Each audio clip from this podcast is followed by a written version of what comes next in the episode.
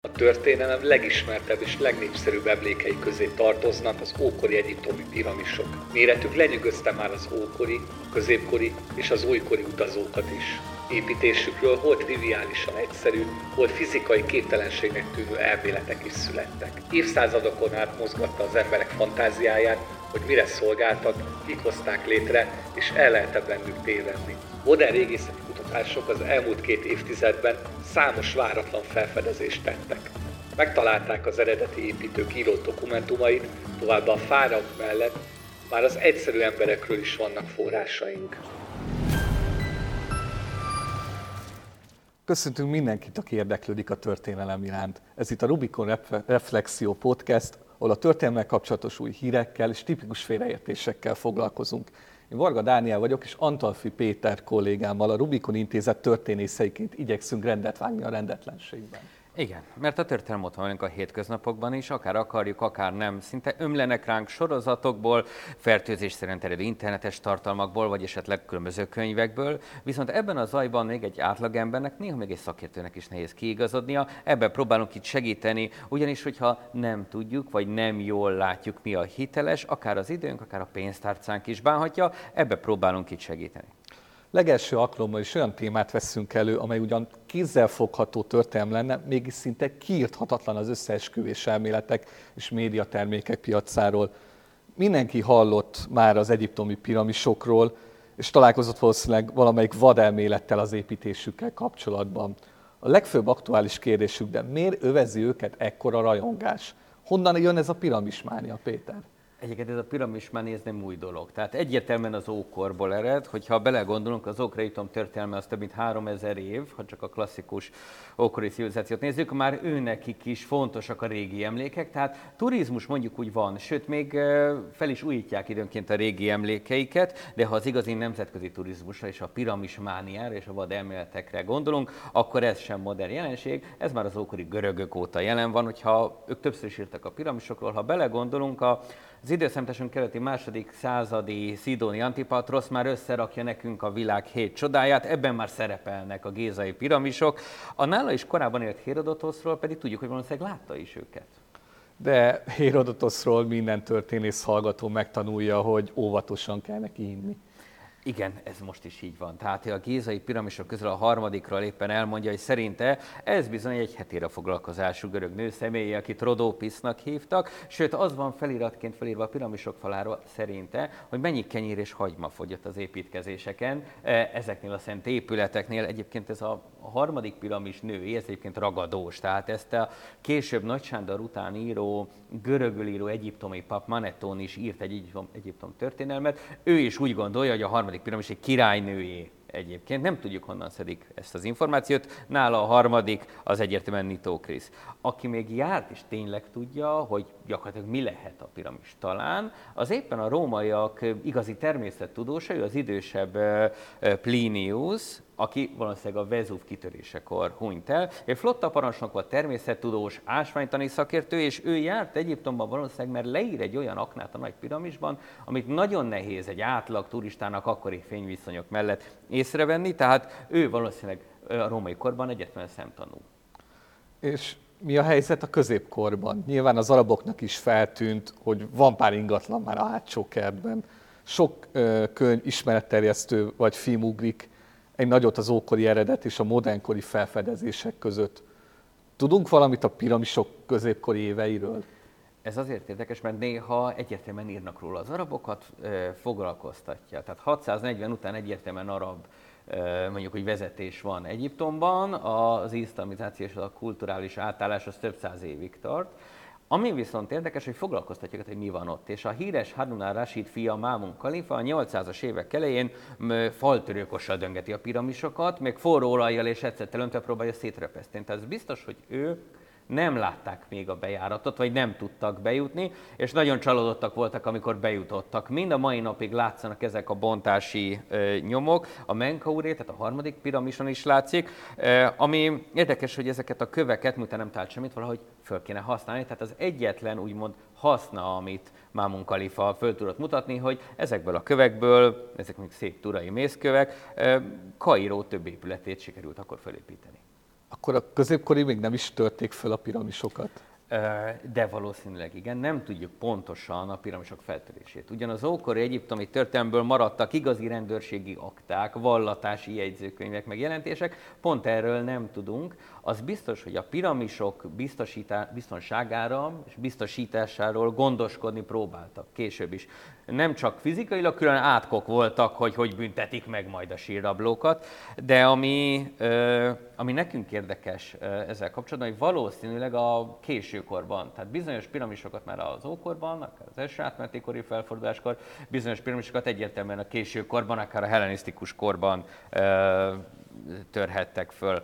Ami érdekes, hogy ezek ezek annyira rejtélyesek, hogy mi lehet benne, hogy ez végig foglalkoztatja őket. Tehát a középkorban, koraújkorban minden utazó megpróbálta megnézni, hogy mi lehet a piramisban, és ez a misztikusság vezet oda, hogy a felvilágosodás idején már több misztikus regény jelenik meg, meg színdarab értekezés, hogy milyen furcsa dolgok történhetnek a piramisban. Ugye nem jutunk el a varázsfuvolához. E, nem, de majdnem. Tehát a Mozarték, amikor a varázsfuvolát elkészítik és kitalálják, akkor még nem gondolkoznak igazi piramisról, mert egyiptológia még nem létezik, a hieroglifákat még nem olvassák, de azt az ő idején viszont érdekes módon már sejtik, hogy királysírokról van szó. Ez konkrétan két olasz reneszánsz tudósnak köszönhetjük, a Giorgio Emónak meg a Prospero Alpininek, akik az 1500-as évek közepén járnak Egyiptomban, és ők úgy írják le, hogy ezek valószínűleg királysírok lehetnek. Tehát ők próbálnak időnként racionális hangok is megjelenni. Ennek egyik végpontja az az 1798-99-es expedíció, amit Napóleon vezet elvileg katonailag, de viszi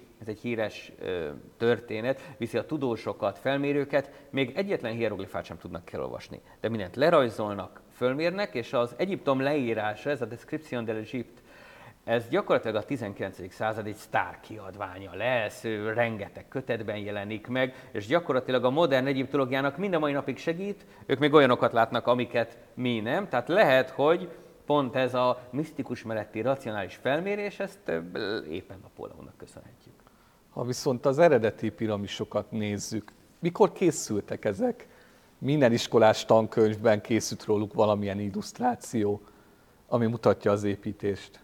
Igen, van egy olyan híresen idézett 19. századi végi rajz, ezt itt meg is fogjuk mutatni, vagy bevágva, amikor látszik az, hogy a te emberek ilyen fa szerkezeteken, rámpánkon viszik föl a köveket, és előttük egy fáraónak mutatgatnak, hogy fárószerű embernek mutogatják a Pitagorasz tételt, valami oresi papírus tekercsen. Most az egész elképzelés az teljesen abszurd. Tehát egyrészt a alapvető szabályokat nem a műemlék, vagy a, bocsánat, akkor még friss építmény, építkezése közben kell mutogatni a megrendelőnek, ott a fáró ráadásul úgy néz ki, mintha strandtörölközőben lenne. Tehát az egész rajz, amit mutogattak néha, semmi köze az ókori Egyiptomhoz. A másik, ami fontos, hogy az a fa rámpás rész is problémás. Az biztos, hogy belül a folyosóknál maradnak nyomai falrámpáknak, de az egész épületet nem tudták felállványozni. Ennyi építkezésre való faanyag az Egyiptomban nincsen. Viszont a korszak azonosítható. Maradnak szerves anyagok a piramisok környezetében, és marad róla feliratunk, és, és maradnak mellette is épületek, ezek nem eldugott épületek valahol a sivatag kelős közepén, ott vannak a termékeny területnek a szélén. Ezért tudjuk, hogy az első piramis az olyan 27. század időszámításunk előtt. Ezt egy utólag Jószernek hívott fáraó építi, harmadik dinasztiában járunk, és itt látszik, a lépcsős piramison, ami ott van Gízától délre szakarában, hogy módosítanak a tervrajzon. Tehát többször próbálják kitalálni, mi legyen. Ez egy lapos épület, egy úgynevezett masztaba jellegű királysír kőépület lenne, és erre rakják rá a különböző lépcsőket, lesz végül hat lépcsős óriási épület, ami megint nem magában áll, hanem egy épület együttes szentélyek és udvarok közepén. És innentől kezdve a negyedik dinasztiáig egy száz éven belül jutunk el csak szép lassan a szép hegyes gúláig. Ami igazából nem annyira misztikus, nem annyira meglepő. Azt szoktuk mondani előadásokon, hogy akkor lenne meglepő kozmikus egy gízai piramis, ha mondjuk a csúcsán állna és úgy találnánk meg. Ott már tényleg magyarázkodnunk kellene. Viszont ezek a klasszikus piramisok negyedik, ötödik, hatodik dinasztia, ez azt jelenti, hogy 2500 és 2200 évek Krisztus előtt a középbirodalom később újra csinál piramist, ezek nagyon rossz állapotban vannak, mert a belsejük az nem az az igazi kőanyag, tehát egy átlag ebben nem is ismeri fel, hogy piramisról van szó. Tehát azt lehet mondani, hogy a piramisok olyan 3800 és 4600 évvel ezelőtt készültek. A legtöbb önjelölt nagy elmélet korukra, technikájukra, kövek szállítására hoz furcsa ötleteket. Mennyire hihetünk annak, hogy vízzel emelték fel őket, vagy reptették? Igen, mindig vannak ilyen elméletek. Egy magyar építész is föltette, és másoknál is fölmerült, hogy piramist megépítik, részben belülről föltöltik vízzel, mert a, olyan szépen lebegnek ott a kövek, és ezeket a hatalmas köveket föl lehet vinni milyen magasra. Na most, eh, hogy a gézai fenségre fölvigyek ennyi mennyiségű vizet, mert ugye ez jóval magasabban van, mint a Nílus völgy. Másrészt, hogy föltöltsek egy piramist, az olyan mennyiségű vizet igényel, hogy még a Nílus áradása idején is visszahatna a Nílus a mezőgazdaságára is akár. Tehát ez egy katasztrofális ötlet. Másrészt a reptetést valaki felvetette, hogy ha a vitorlát ismernék, akkor a, egyből paplanernyőket is biztosan csináltak. Na most erről sem ábrázolásunk, sem korabeli, semmilyen dokumentumunk nincs. Az építés időnként rendkívül egyszerű. Néha mindig a legegyszerűbb megoldása a legvalószínűbb. Ez egy halomkő. Ez a halomkő egyébként nem is centiméterre pontos, mint ahogy szokták mondani, vannak kis eltérések, és a halomkő nagy részét ott bányázták a gízai felsíkon. Tehát megvan a kövek helye is. Nem voltak már elnézést, eh, hülyék az ókori egyiptomiak, az Asterix filmekben mindig mondják mindegyik kultúrára, eh, ugyanis a legtöbb követ a szomszédból hozták. Valóban a burkolólapokat, vagy a királykamrákat a sírkamrákat létrehozó falakat olyan kövekből hozták, amelyek messze lettek kibányázva, Asszúánból hozták ezeket a hatalmas gránitlapokat, Turából hozták ezeket a szép mészkőlapokat, most hát tudjuk, hogy a Vörös-tenger is hoztak valamennyi mészkőanyagot, de nagyrészt a szomszédból hozták, egymásra rakták, és nem vittek több tonnás kő tömböket 100 méter magasba, hogyha fölmennénk most a piramisra, akkor leszedne a turista rendőrség. De ha lenne engedélyünk fölmenni, akkor látnánk, hogy egyre kisebb kövek vannak, hogy egyre magasabbra megyünk. A rámpa anyaga, ez az ö, iszapos, porosáros keverék, ami fölöntve csúszik, ez meg lett Gézában. Tehát gyakorlatilag meg lett a rámpa. Vannak félkész piramisok is az Okréptonban, ott még oda van támasztva a rámpa, tehát hogyha valaki nem hisz a rámpa elméletben, akkor mutatunk nem gízai piramist. A legtöbb összeesküvés emelet egy piramist vizsgál, nekünk van gyakorlatilag több mint száz, és volt a 90-es évek végén egy NOVA kísérlet, ez egy olyan csoport volt, aki eredeti eszközökkel megpróbálta a piramis építést. Kifaragás, lefaragás, helyre e, szállítás és ott be, beépítése és beállítása. Még a piramidiont is betudták, mindenféle daru vagy modern eszköz nélkül ezt meg tudták egy kis 17-20 méteres piramisban oldani. Igen, számolások alapján, hogy mennyi ideig tart kifaragni, helyszínre szállítani, ugye ezek párhuzamos munkafolyamatok. Gyakorlatilag egy ilyen kb. 4000 ember, két, kb. 2000-es brigád nagyjából 20-27 év alatt meg tudta oldani. Hány piramist is ismerünk? Tudjuk, melyik kié volt? Mindegyiket ugyanúgy építették? Mikor hagyták abba? Igen, ez a mindegyiket hogyan építették, ez azért érdekes, mert tényleg változik. Az látszik, hogy az ókoréptőműek kísérleteznek. És ilyenkor látszik, hogy nincsen speciális technika, a lézervágótól kezdve e, egyéb speciális, modern vagy futurisztikus kötőanyagokig. Látjuk azt, hogy kísérleteznek, köveket raknak egymásra, e, és ami érdekes így technikailag, hogy van több mint 100-110 egyesek szerint a kicsi ilyen királynő és mellék szatellit piramisokat is számítva, még ott vannak a nagy piramisok mellett, akár 130 piramisunk is lehet, tehát nem egy darab van. Ezek egy része leromlott, néha derék magasságban marad csak meg, viszont az építkezés változik. Amikor a középbirodalomra érünk, egy hatalmas éghajlat és gazdaság és társadalmi válság után, ott látjuk, hogy megcsinálják a piramis, de mondjuk úgy gyorsítják egy kicsit a munkafolyamatot. A belseje vagy törmelék, vagy téglahalom. Tehát a középbirodalmi piramisokat, ezeket külön kutatják, időszámításunk előtti 1900-1800-as években készülnek, ezek nem is Gízában, hanem Közép-Egyiptomban. Ezeknél látjuk, hogy sokkal rosszabb például a belső anyag, de egykor ezek is piramisok voltak. A neveket is ismerjük. Egyrészt maradnak néha feliratos emlékek a piramisok környékén, másrészt az 1800-as évek elején egy amerikai ezredes, eh, Howard Weiss dinamitot robbantott, és ilyen puskaport jutacsokat is robbantott a piramisokban. Így találta meg a gízai nagy piramis tehermentesítő kamráit, ami a védi a súlytól gyakorlatilag a sírkamrát. Ezekben pedig ott voltak a brigádoknak a feliratai. Melyik követ hova szállítsa, melyik brigád. És ezek éppen a fáró nevét tartalmazták. Tehát ők a Hufu barátai például, és a fáraó neve, Hufu az ugye Keopsnak az ókori eredeti egyiptomi neve, ott van a piramisban, ráadásul a brigád nevekben. Tehát valószínűleg az övé volt, hogyha az ő nevét viselték a munkacsoportok. Az utolsó egyébként érdekes adon új birodalmi. Amikor azt hiszük, új birodalom, hogy királyok völgye van, van még egy kísérlet. Az új birodalom első fáraója Abidosban, délre Gízától. Valószínűleg csináltat egy piramist, ez kb. derék magasságban van, meg alig marad belőle valami. Abban sírkamara egyébként már nincs, már ő is megy a hegyek felé.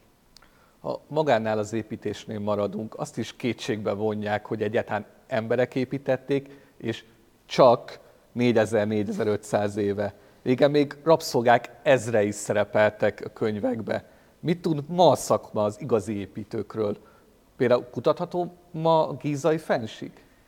Igen, a gízai fenséget néz kutatni például a rengeteg turista miatt, sőt a szomszédban van egy focipálya is, amiről még mindjárt visszatérek.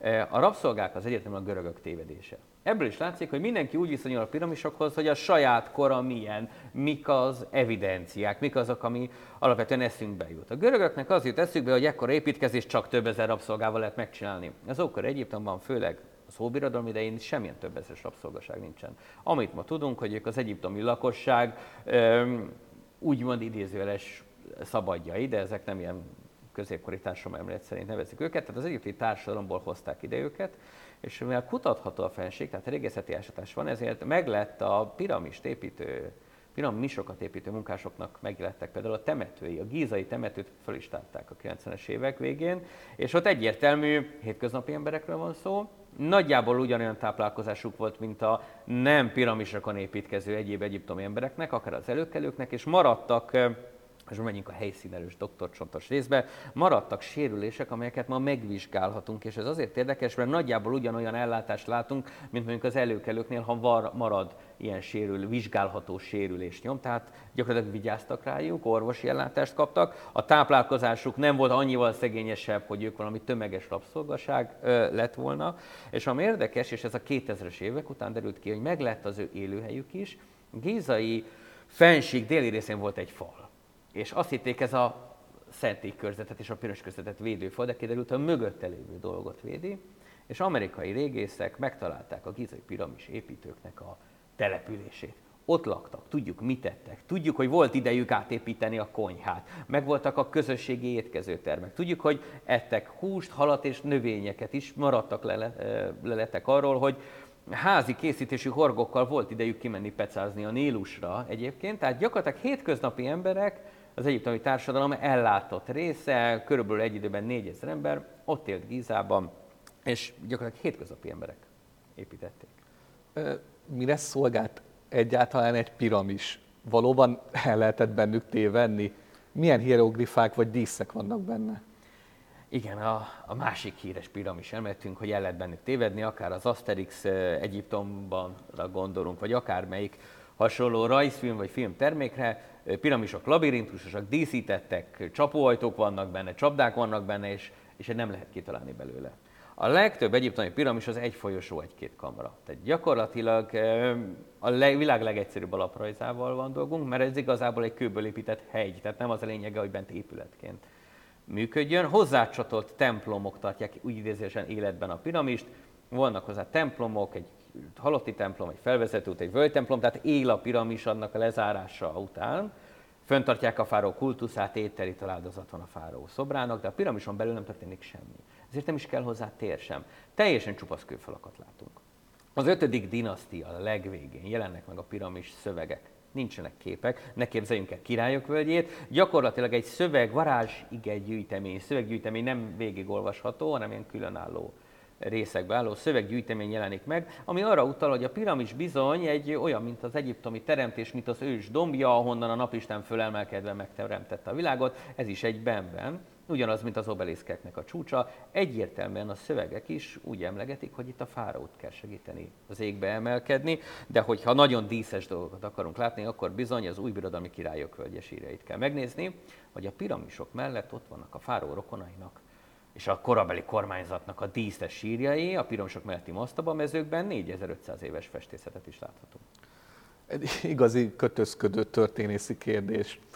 magukra a piramisokról vannak egykorú írott források? Meg egyáltalán mik azok a vörös tenger tekercsei? Igen, ez a 2010-es évek legújabb szenzációja. 2012-ben francia egyiptológusok a Vörös-tenger partját eh, térképezték fel, feliratokért meg az ókori ami tengeri hajózás emlékeit keresték. Ez egyébként meglett. Kiderült, hogy már az óbirodalom előtt abszolút hajózták a Vörös-tengert a, a legkorábbi fáraóktól kezdve, és itt találtak egy olyan kőmólót, ami úgy néz ki, hogy negyedik dinasztiai, vagyis egyidős a gézai piramisokkal, és a környezetében pedig találtak hatalmas kőtömbökkel lezárt üregeket, amelyekre azt gondolták, hogy kőbányák. Részben az is, a Kizai piramis kövének egy részét a Vörös-tenger partján bányázták kiegészítő anyagként, viszont kiderült, hogy a nagy kőtömbök egy része üreget zár el, amelyben szétszeret hajókat találtak.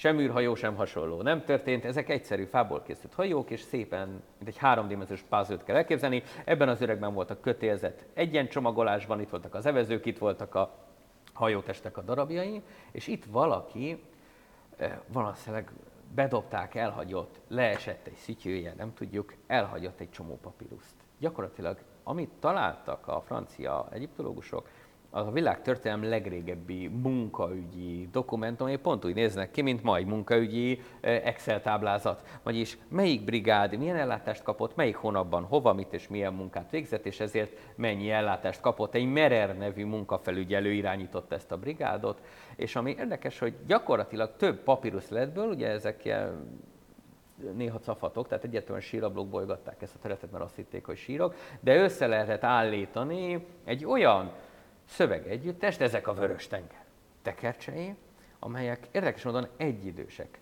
Keopszal magával, a nagy piramis építetével. És ezek az emberek a nagy piramison dolgoztak. Aki átvette tőlük, egy Anhaf nevű kikötő felügyelő, akinek az egyik legszebb szobrát ismerjük az egyik egyiptomi gyűjteményből, tehát megvan az a személy, akit emlegetnek benne, megvan az amerikai régészek és egyiptomi régészek által talált kikötő Gízában, ameddig ezt elvitték, aminek a nevét most már ismerjük is. Tehát a gízai fensik régészete és ez a papíruszelet összeért, már azokat a munkásokat is ismerjük, akik a Vörös-tenger és Gíza között a, könyv, a köveket szállították, úgyhogy megint itt van egy tök egyszerű megoldás, hogyan viszünk és rakunk egymásra köveket, ott egy tök egyszerű, de teljesen hatékony munkaszervezés, és ott van hozzá egy tök egyszerű táblázat, amivel ezt le tudták közetni, úgyhogy még a adminisztrációban is ott vannak a 4500 éves egyszerű megoldások. Ha már a frissebb félreértéseknél tartunk, a piramisépítés megjelenik például Ridley Scott Exodus Istenek és Királyok című nagyszabású történelmi filmjében, ahol második Ramszesz a rabszolgasorba tartott zsidó népet dolgoztatja egy piramison valahol a Nílus delta vidékén. Van ennek bármilyen alapja? Ő természetesen nincs, azzal az egész filmmel problémánk van. Egyébként az Exodus, tehát a kivonulás történetnek a régészeti nyomaival is problémánk van, de az egy teljesen másik adás lenne. A Nílus delta vidékére piramis gyakorlatilag mocsaras területre abszurd építeni, ilyet ma sem tesz mást. A Nílus delta közelében vannak a piramisok, de egy szikla fensíkon az elhelyezkedését is vizsgálták, összeesküvés emeltek, hogy milyen csillagképet képezhet le, de a piramis gyakorlatilag geológiailag a sziklaóra miatt nem állhat máshol. Ami viszont érdekes, ez egy igazi katasztrófa film ilyen szempontból, hogy második Ramszesz nem szerepel a Bibliában. Őt ugye utólag próbálják azonosítani az Exodus fáraójával. Tömegesen zsidók piramisépítésen az Ószövetség szerint sem dolgoztak, tehát hogyha az Ószövetség adott pasztusait történeti forrásként akarom használni, akkor ők Pitóm és Ramszesz városát építik, aki, ami köze lehet, hogy a másik Ramszesz épít egy magáról elnevezett város. Tehát valamilyen emléknyom lehet benne. Még a, a zsidók se tudnak arról, hogy ők piramison építkeztek volna, de hát a, a piramis és Egyiptom az ilyen hollywoodi filmekben még mindig csak díszlet, mint történelem. Reméljük ezzel a kis beszélgetéssel nem vettük el senkinek a kedvét a piramisok meglátogatásától. Legalább viszont be tudtuk mutatni, hogy a történelem sokkal többször szól a hétköznapi emberekről, mint misztikus rejtélyekről. Tartsatok velünk legközelebb is. Sziasztok! Sziasztok!